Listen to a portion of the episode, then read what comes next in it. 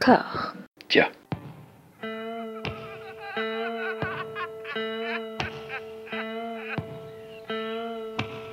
And now for something completely different. Would you like to talk about the meaning of life, darling?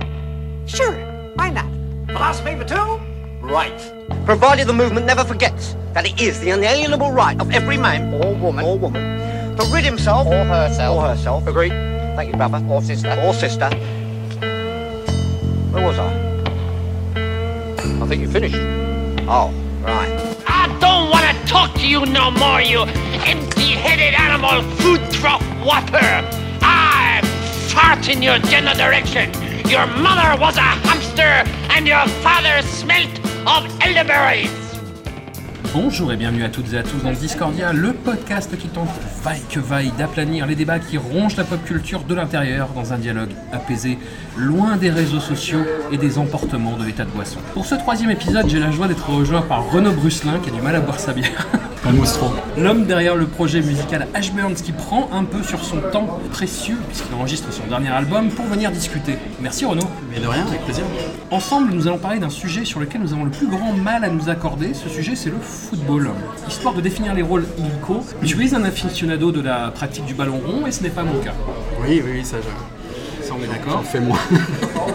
Est-ce que, pour démarrer, tu peux nous dire d'où te vient ce goût en fait? Est-ce que tu peux arriver à remonter comment est née ta passion Oh, cursus classique, euh, enfance, euh, football, école, euh, inscription au club en poussin, pupille, minime, disait, disait-on, je crois.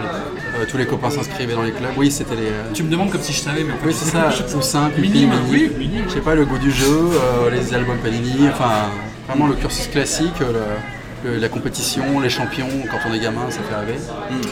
Donc j'ai fait mon, petit truc en club pendant quelques années et après j'ai découvert le métal, ce qui m'a complètement éloigné du football car le football était donc pas du tout dans les codes du métal et, euh, c'était atrocement beauf de faire du football et d'aimer le football et de faire du métal. Donc euh, adolescent de 14-15 ans euh, qui découvre le métal, j'ai fait ok, j'arrête le football j'ai- décrété pendant 5 ou 6 ans que c'était un sport de beauf et que c'était pas pour moi.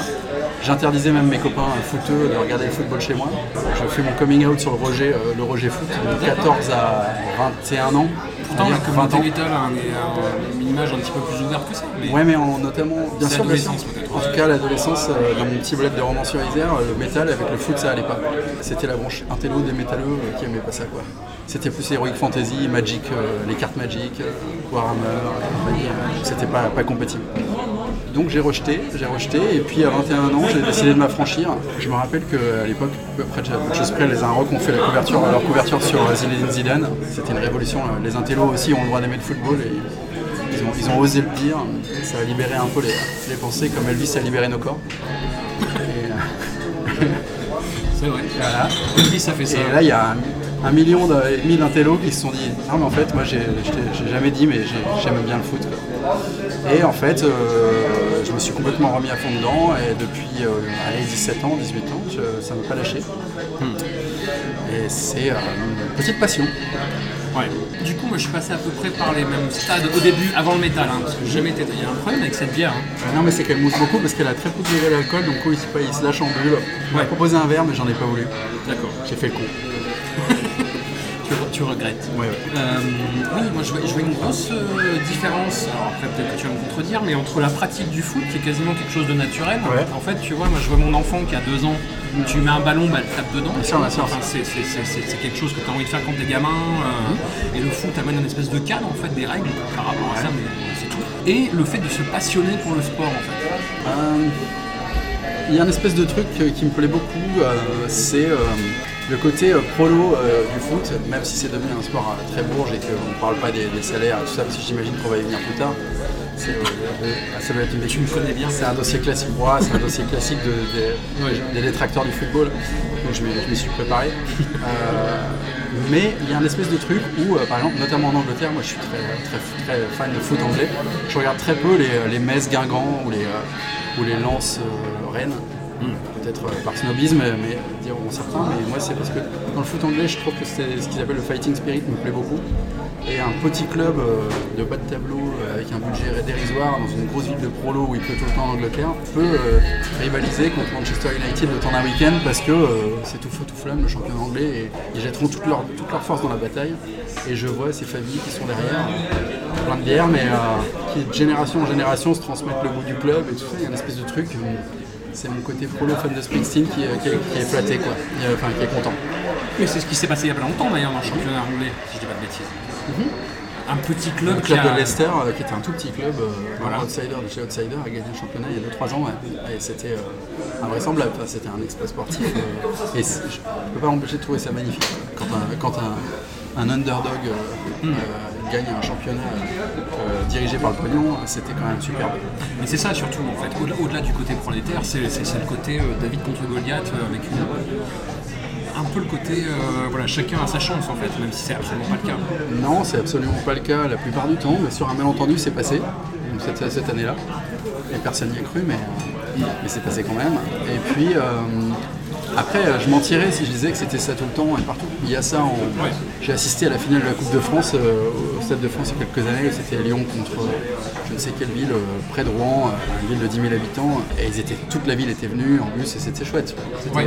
ils ont perdu, mais ils s'en foutaient, ils étaient contents, c'était beau. À toute proportion gardée, c'est ce qui s'est passé avec la, la dernière Coupe du Monde en fait aussi. Euh, que la France a gagné. Enfin, le côté des gens qui ne s'intéressaient pas au foot et Ah qui oui. poussent. euh, Alors ça c'est ça c'est c'est la Coupe du Monde. chose. Mais pour les fans, nous les fans de foot, euh, c'est toujours un peu énervant parce qu'on regarde le foot toute l'année. Et tous les 4 ans ou tous les 2 ans quand il y a l'Euro, tout le monde devient spécialiste de foot. ce qu'on appelle les footix. Les Footix, C'est ce que j'ai appris. Voilà. Pour les gens qui ne connaissent pas, Footix c'était la mascotte de, de 98 et qui est, on appelle Footix les gens qui se sont mis au football depuis que la France a gagné la Coupe du Monde. Donc là il y aura une nouvelle génération de Footix.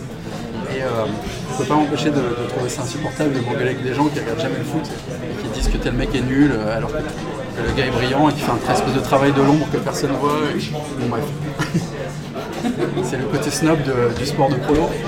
Toujours est-il que oui, oui, ça fait ça. Après, c'est quand même beau que ça fédère. Enfin, moi, je ne peux pas m'empêcher d'être euh, d'être client, de, voir tout le monde euh, uni derrière un truc. J'avoue que j'ai toujours un petit frisson semi-patriote dans ces cas-là. Ouais. J'ai prononcé un mot grossier peut-être. Non, non, tout, tout. Revenir à l'enfance, c'est un truc que je faisais surtout par mimétisme, si tu veux. Moi, je m'en foutais, c'était juste pour une occasion de, de s'intégrer, d'être avec des gens, en fait, euh, voilà. Et, mais après, ouais, c'est le côté euh, au- au-delà de ça, en fait, c'est-à-dire vraiment s'intéresser à la discipline et euh, y prendre de son temps. J'ai pris Ouais. les albums Panini parce que t'étais obligé, en fait. Ouais, ouais. Alors il y a une forme de geekisme dans le, dans le foot qui est assez cool aussi. C'est-à-dire que maintenant, euh, il y a les statistiques hyper pointues, on sait combien de kilomètres a, a couru tel joueur pendant le match. euh, on peut dire, ouais, lui, il a, il a pas marqué. Oui, mais il a couru 11 km 3, euh, il a couru 1 km de plus que le mec qui a marqué 3 buts. euh. Donc euh, on analyse des trucs comme ça, et si on, se plonge dedans, c'est, il y a un côté rassurant dans, le geekisme foot. D'ailleurs, il y a un côté rassurant dans le foot, euh, que je trouve par exemple chez les fans de jeux de rôle. Les fans de jeux de rôle, euh, je les vois dans leur petit cocon, ils sont rassurés, ils jouent dans leur truc, dans leur univers euh, un petit peu hors du monde. Le foot, c'est un peu ça. C'est un peu. Pour moi, quand on, quand on est au fond dedans, euh, on, on oublie un peu le réel et puis on décroche et, et je- voilà, on, peut, on peut être sorti ouais, du quotidien. C'est ce qui s'est passé pour toi quand t'as arrêté le, le foot avec le métal, en fait. Que tu disais que c'était plus le côté magique, euh, Warhammer, tout ça, machin. Pour toi, c'était la même chose ou... Ouais, c'était quand même. euh, J'ai toujours été chercher un petit échappatoire comme ça. Donc le rock'n'roll en est un en l'occurrence, mais, euh, mais euh, cette espèce de truc d'univers parallèle qui carrément euh, n'est pas du tout un truc du quotidien. Que ce soit, euh, je sais pas, cette comparaison jeu de rôle et foot est complètement improbable, mais bon, elle est là, donc euh, on dit à fond. je sais pas, une espèce d'univers parallèle, euh, bien sûr qui n'est pas réel parce que les salaires sont irréels, euh, la vie des joueurs euh, stars à 18 ans, euh, 19 ans, euh, c'est absolument irréel. Et C'est un refuge, un petit refuge, et euh, par exemple quand il y a la Coupe du Monde pendant un mois, je sais qu'avec mes potes, c'est un mois où on n'aura pas de soucis dans, le- dans nos têtes. quoi. on en est là. Quoi. Pour revenir sur le, le, le geekisme des, euh, des cartes Panini, moi, c'est le, côté qui me plaisait bien en fait. Ouais, ouais. Je me rappelle d'un truc très précis. Parce que la carte qu'il fallait avoir et que personne n'avait, c'était Chris Waddle. Ah oui, bien sûr. J'a- J'avais genre 15 Basil Boli, et ça m'énervait d'ailleurs, tu vois quoi, mais je n'avais, j'ai jamais réussi à mettre la main sur Chris Waddle. Moi, ce côté-là m'intéressait, je trouvais ça sympa. Mais, Et là, et là, tu me tends la perche pour cette comparaison toujours. C'est comme, comme dans les cartes Magic. C'était impossible d'avoir euh, le Shivan Dragon ou le Ali from Kero, euh, des cartes hyper rares il fallait acheter 12 000 paquets pour avoir le, le truc méga rare et que tu n'avais jamais. quoi. C'est un peu le principe du truc. Et Chris Waddle, en plus, il y avait la coupe qu'elle avait avec, qui était quand même sublime. Un homme qui, a, un homme qui avec MacGyver, est responsable de milliers de mulets euh, sur, euh, sur une génération. Quoi. Exact. Il sera jugé pour ses crimes un jour. Ouais, il y avait les mèches blondes, il y avait euh, presque un peu la queue de rat. Ah, mais totalement. Totalement. Googlez que drap pour, euh, pour. J'ai eu un truc assez traumatique de mon côté dans la, la petite enfance. C'est très psy ce que je veux dire, mais pas Oui, du de tout. toute façon, on est parti sur un bandiment là. Absolument. Un classico. Mon père euh, était euh, arbitre de foot euh, amateur. Et quand j'étais petit, en fait, c'est un truc dont j'ai quelques images très très fugitives, dont je me rappelle à peine. C'est surtout ma mère en fait qui m'a rappelé ça euh, il y a quelques. bah pendant la Coupe du Monde en fait. En tu te rappelles de ça et j'ai des flèches qui me sont revenues encore. Ah, oui, c'est vrai. Mon père, en fait, a arbitré un match de rencontre amateur, euh, comme il faisait souvent, en fait. Et euh, moi, j'étais dans les tribunes avec ma mère et je trouvais ça rigolo, je trouvais ça cool. Et il y a un match où ça s'est mal passé et on s'est fait pourchasser par des, euh, par des supporters, un peu comme dans euh, À- À mort l'arbitre de Jean-Pierre Ah Monchy. oui, oui. Voilà, on était Super. Eddie Mitchell Oui, et sa copine, mais en mode familial, années 80, euh, à 50 bornes de Grenoble, tu vois, donc dans Ah notre oui. confort zone. Et, hum, voilà, je sais pas si c'est euh, c'est lié à ça ou quoi, mais euh, pour moi, le foot, c'est lié euh, à une ambiance un peu chelou dans le public qui peut déraper à n'importe quel moment, en fait. Ouais, ouais. Ça c'est vrai. moi, moi, c'est ça. Pour, pour le coup, c'est pas la partie qui me plaît le plus. Je vais pas te mentir. D'ailleurs, je suis pas un footix, mais d'aucuns me, me traiteront de, de, foot, de fan de foot de canapé parce que je, je, je crois que je préfère regarder le foot chez moi qu'au stade. Et, euh, si je, je loue la ferveur des, des gens en Angleterre, euh, j'ai j'ai- j'ai un petit côté agoraphobe et j'avoue que j'ai toujours un petit peu peur des mouvements de foule et euh, de cette espèce de l'impression que les gens peuvent partir en vrille à tout moment et, devenir complètement débiles. Ça, c'est pas mon truc. Moi, j'aime bien. euh, J'associe aussi le foot à un espèce de truc de petit groupe d'amis euh, qui sont un peu les têtes de la bouffe et de la boisson. On se réunit, c'est un espèce de prétexte à se faire une bonne bouffe et à se faire des trucs. Donc on est un espèce de, on est un peu des foot bobos quoi. On a le foot bobo, ou au moins le foot épicurien, disons-le. Après, moi, j'y vois un rapport, euh, ce que tu me décris, moi, j'y vois le rapport que je peux avoir au cinéma, tu vois, qui est ma, ma grande passion dans la vie, mais c'est vrai que euh, je développais ce truc aussi, de pas trop aimer être avec, dans une salle remplie, tu vois. Oui, oui, j'ai pas envie qu'on me dise la façon dont je vais apprécier le film, ou qu'on stresse, ou C'est ça.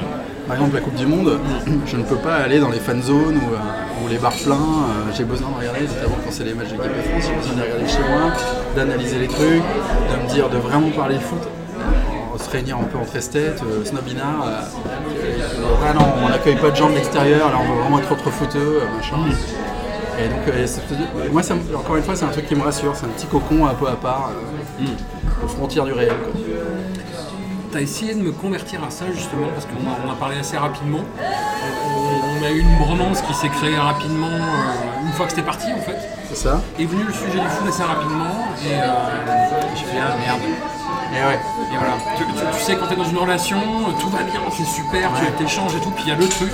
Le côté sombre. Et tu, non, pas le côté sombre, mais le truc où tu sais que ça va être irréconciliable, tu Oui, vois. oui, oui, bien sûr. Je sais pas, même pendant la Coupe du Monde, c'est réconciliable. Tu peux te faire prendre au jeu pendant la Coupe du Monde. Tu vois qui est le foot.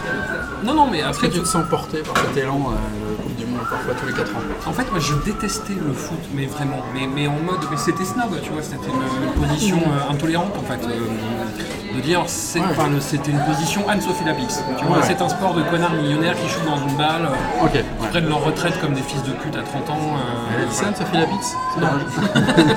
Parce que j'étais à son émission et il y avait Vicente Lizarazu comme invité. Non, non, mais tu sais, quand elle a déclaré aux, 20h, en fait, dans les premières phases de la Coupe du Monde, euh, en Oui. disant, si vous voulez voir des millionnaires taper dans une balle, et ça avait fait... Ah oui, oui. Et du coup, ça a très mal commencé parce que tu as essayé de me convertir sur, en me disant euh, le, le- le foot c'est quelque chose de très beau, c'est quelque chose Ouais. qui peut être aussi intense que n'importe quelle discipline artistique, c'est une partie d'échec, tu m'avais dit. Bien sûr, absolument. Il faut voir ça comme une partie d'échec, tu vois, faire tu ça, planifies euh, 20 coups à l'avance ce qui va se passer. Ouais, ouais. Et en fait, la première fois que tu m'as invité à voir un match, c'était pour un France-Bosnie-Herzégovine. Ouais, je t'ai pas, je pas loupé là. Non mais C'était pas un cadeau.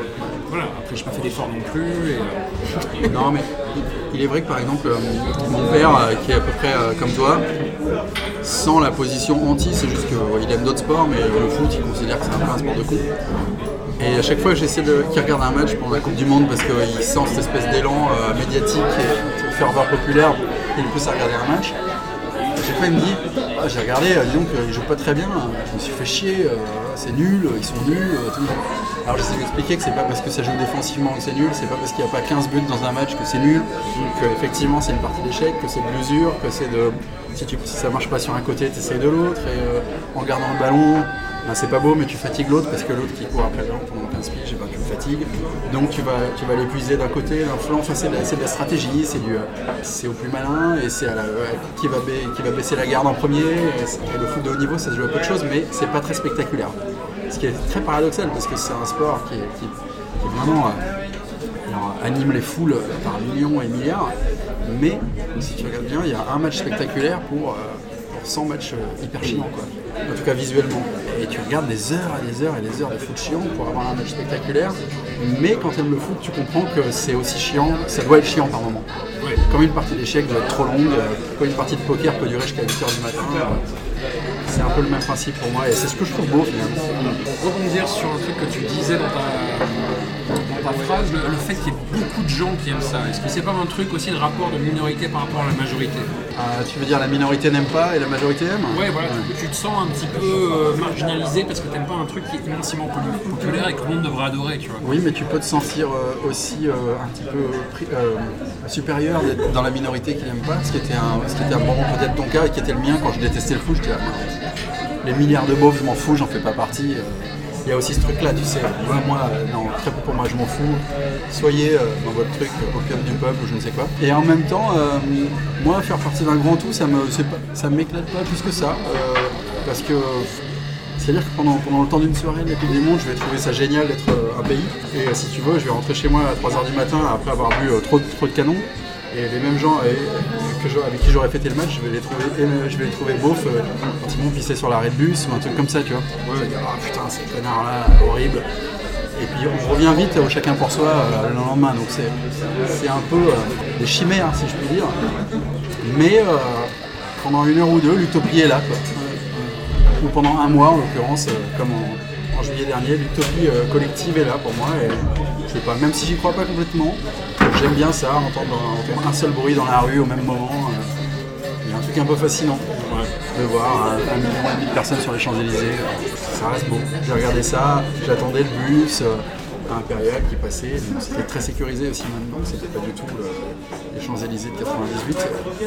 Euh, la vie est passée par là, mais euh, du coup c'était express, hein, ils sont restés une heure sur les champs. Mais j'attendais ça, c'était un peu les, les rockstars qui arrivaient sur les champs, et je trouvais ça cool. Ça va être très délicat de- d'aborder ça sous un angle qui ne soit pas idéologique. Je n'arrive pas, si tu veux, à conceptualiser l'idée de nation, en fait. l'idée de l'appartenance, l'identité française, en fait, qu'est-ce que c'est et tout. C'est- absolument pas un positionnement idéologique de droite ou de gauche. euh, voilà, mais c'est juste que pour moi, c'est un truc qui est abstrait, si tu veux, que je n'arrive pas à me représenter, euh, que je n'ai pas chevillé au corps parce que je ne me pose pas la question au quotidien, tu vois. Et, et le, le- j'ai vu un match dans un pub, euh, je sais pas si tu étais là, mais euh, où- il y a eu la Marseillaise qui était chantée par tout le peuple qui était bondé. Et je me suis dit, putain, c'est- c'est- Ouais, c'est à moitié flippant. non, c'est- mais justement, c'est, euh, je me suis posé la question de, euh, mais putain, je pense peut-être à côté de quelque chose, tu vois, justement d'avoir euh, Ouais. Ce, ce réflexe-là ou quoi, parce que les gens avaient vraiment l'air, euh, sais ouais. pas, ouais, ouais, investis émotionnellement ou quelque chose qui, moi, me dépasse complètement. Je peux, en fait, Et euh, je sais pas si c'est flippant, je sais pas si c'est fascinant, il y, a un- il y a un peu de tout ça, mais euh, Moi-même, je saurais pas te dire euh, pourquoi, euh, pourquoi il y a cette espèce de truc de nation. euh, de, je, je saurais pas te dire qu'est-ce qui fait l'appartenance, le sentiment d'appartenance.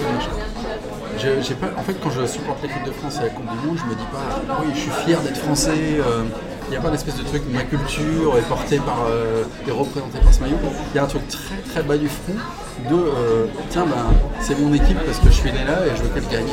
C'est aussi con que ça, euh, c'est sans doute les l'équivalent des jeux du cirque.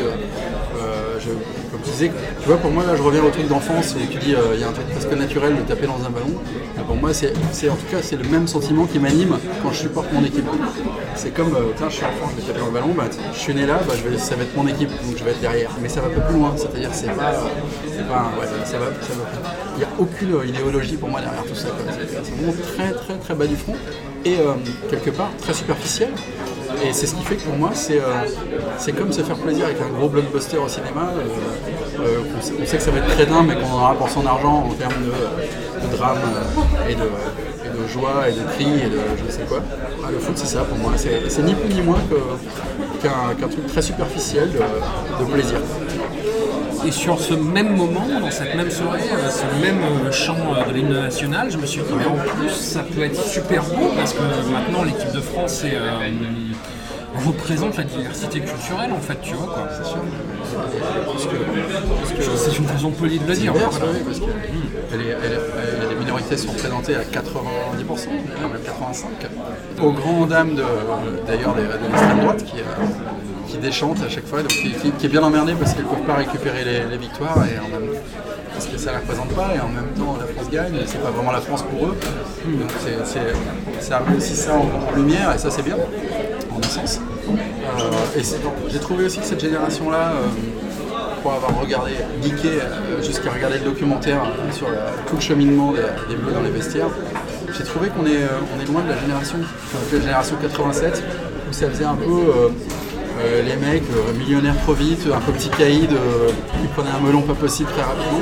Là, en plus, euh, c'est la génération d'après, donc c'est des, millionnaires mais qui ont déjà la tête sur les épaules, qui sont là pour le challenge sportif, qui font plus penser à des espèces de champions à la Michael Jordan ou à la Roger Federer, ces espèces de gars athlètes un peu qui pensent global, qui vont faire un peu du branding après, qui pensent déjà à leur reconversion après, qui sont là pour le sportif, qui s'alimentent bien, qui ne font pas de pas d'esclandre dans les boîtes de nuit ou des choses comme ça. Certes, ils ont des bagnoles qui brillent et tout ça, mais, euh, mais sportivement et dans le discours, c'est euh, c'est pas des petits caïds quoi. Et du coup, euh, du coup pour moi, c'était beau à voir ça C'était un, un beau pied de nez à l'extrême droite. pour le coup.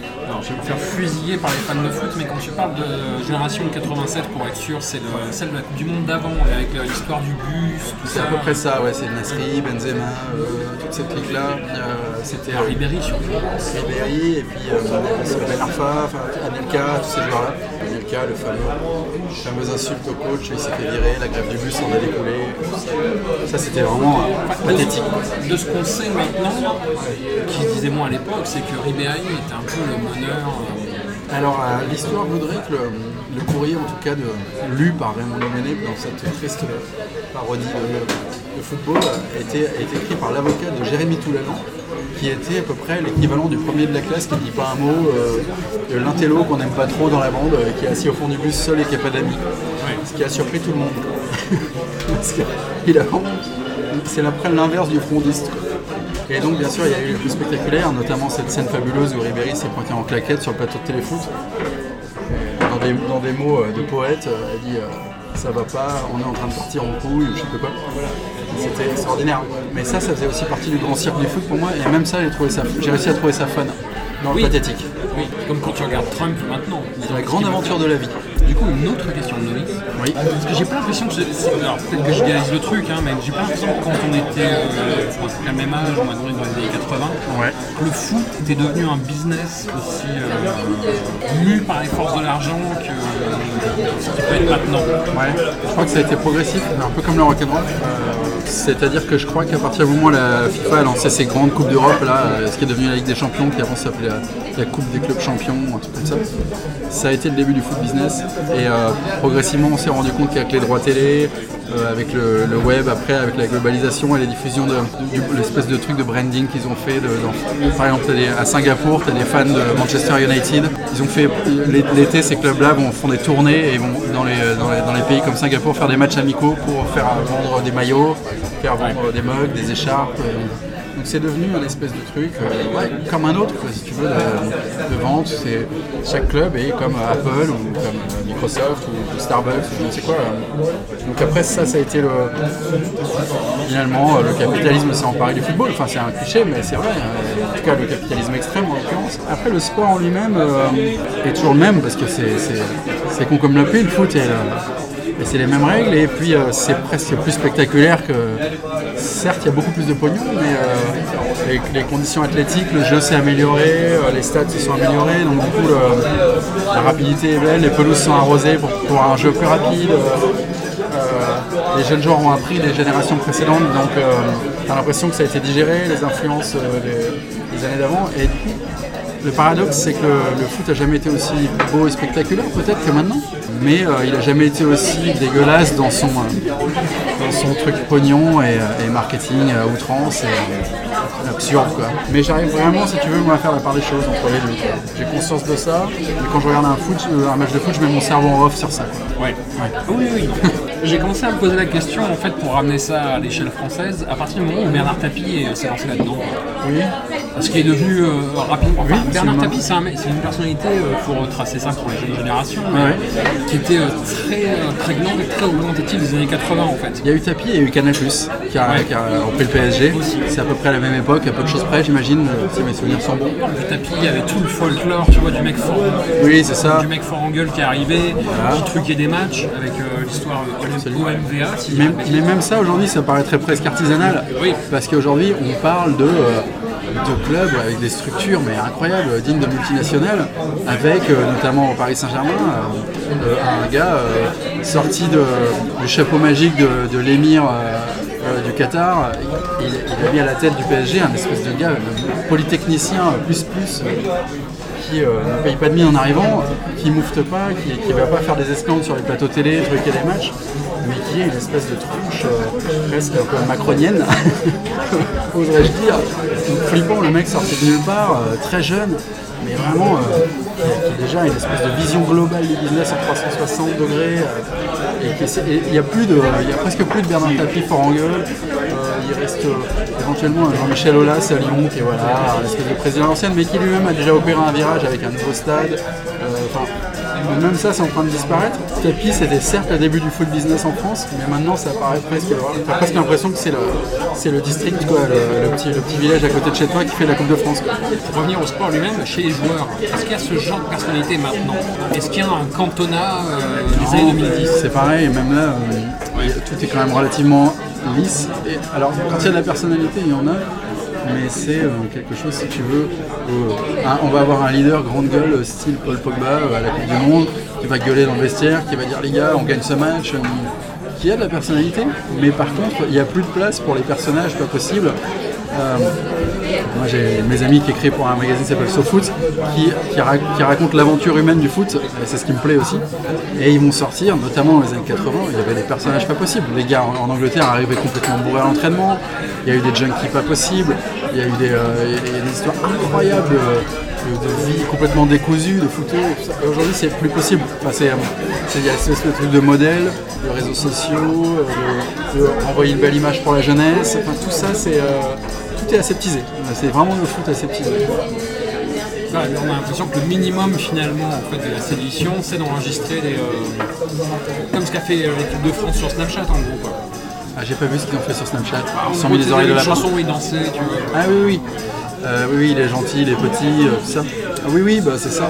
Alors en plus, moi j'avoue Est-ce que qu'il y a un revirement après les mauvais garçons, tu vois je sais pas, il y a un truc où les bons garçons font un peu les coquins à mettre des vidéos à 2h du matin, euh, on fait un peu les cons, mais, mais ça déborde jamais vraiment. Il y a eu quand même un petit débordement pendant la Coupe du Monde dont on n'a pas parlé. C'est que ils se sont- les joueurs, après leur victoire euh, contre l'Argentine, ont eu la permission de, 3h du matin et se sont barrés en boîte de nuit à, à 30 bornes de leur hôtel à Moscou, euh, sans doute aller, ou isolés de Moscou justement, aller dans une boîte, je- Dieu sait ce qu'ils ont fait, et ils sont revenus euh, visiblement euh, éméchés et ils ont, euh, ils ont balancé les, euh, les trucs, les, bombes anti-incendie, les, extracteurs dans l'hôtel et ça, Didier Deschamps est sorti en, pyjama à 4h du matin et tout l'hôtel aussi parce que l'alarme a sonné. Et les médias n'en ont pas parlé parce que euh, fallait pas porter atteinte à la bonne image, si tu veux, qui était en train de se d'arriver et le, pays derrière, la nation, vendre aussi du maillot, vendre aussi des McDo. Et du coup, même ça, c'est, qu'on parle même pas d'un incident comme ça, qui est mineur. Je peux dire un truc absolument affreux. Oui, bien sûr. Ça me fait penser à euh, la fois où Brian Molko, le chanteur de Placebo, a porté plainte contre quelqu'un qui l'avait photographié en train de euh, promener son enfant avec son épouse euh, dans un jardin euh, parisien. D'accord. Et il a porté plainte pour atteinte à son image de marginal. Ah oui, oui. Alors là, on est sur on, touche, le fond de. Ça fait penser un peu à ça. Oui, oui, un peu de ça. Mais par exemple, qu'est-ce qu'on s'en foutait de savoir qu'ils étaient sortis en boîte et qu'ils avaient euh, balancé les, les extincteurs? Limite, on avait envie de savoir ça. on nous dit sans cesse le groupe vit bien. Bah, le groupe vit bien, c'est une phrase de footeux. Ah, le groupe vit très bien. Bah, racontez-nous, ça fait partie du groupe vit bien. Les mecs, ils ont, ils ont 20 balais, ils, ils- ils aiment le dance floor, ils vont en boîte de nuit. Battu l'Argentine de, de Lionel Messi, c'est un exploit sportif. Ils, sont, ils passent en quart ou en demi-finale, je ne sais plus. Euh, Parlons-en, ça ne va pas entacher l'image de modèle pour la jeunesse. Ça, c'est pour le coup, c'est la partie du foot, que, du foot aseptisé que j'aime pas. Ouais, J'en doute un peu la partie où les prochaines générations maîtriseront complètement le jeu par rapport à ça, parce que là, on est dans une phase de découverte, tu vois, de l'impact de ce que tu peux poster sur un réseau social, etc., etc. Et la, la prochaine génération saura faire ça On parlait de- au millimètre près, quoi. Et là, revient à la comparaison avec Emmanuel Macron, une espèce de cyborg du football qui aura, qui aura tout intégré, les réseaux sociaux, qui va maîtriser la qui va limite penser sa communication avant même d'être un footballeur professionnel, avec les parents qui gèrent depuis le début la com. Les parents eux-mêmes maîtriseront les codes. Et là, euh, on va être sur, euh, sur un truc relativement flippant, euh, comme ce film avec. Dolphin Gren. J'ai oublié le nom. Universal Soldier. Exactement. Avec plaisir. Quelqu'un qui, aurait envie de s'intéresser à la chanson politique, comment tu lui conseillerais de se. Qu'est-ce que tu lui conseillerais en fait? Alors déjà, primo, je dirais de venir à la maison pour regarder un match dans des conditions comme on les regarde, c'est-à-dire avec, euh, avec 3-4 bonnes bouteilles de vin, euh, euh, un, plat au four en train de mijoter ou un, un énorme barbecue, parce que c'est ça aussi pour moi le foot, c'est vraiment un moment de plaisir et de convivialité avec des potes. Deuxièmement, après pour en revenir au plus sportif, je lui demanderais de quelle ville il vient et de, savoir s'il est attaché à sa ville, s'il est attaché à quelque chose, s'il aime, euh, l'évasion, l'évasion du sport que le sport peut procurer et les émotions que le sport procure finalement. Parce que euh, moi, elle m'en procure. Euh, depuis tout gamin, elle m'en procure. Et j'ai la même émotion à regarder un match de foot que j'avais à, regarder Retour, Retour vers le futur au cinéma. Enfin, pour moi, c'est vraiment un truc d'échappatoire. Je dirais, va vers le, va vers le, le non réel à un moment. ça fait du bien, quoi. Ouais. Renaud, merci à toi Mais avec grand plaisir. et nous on à bientôt.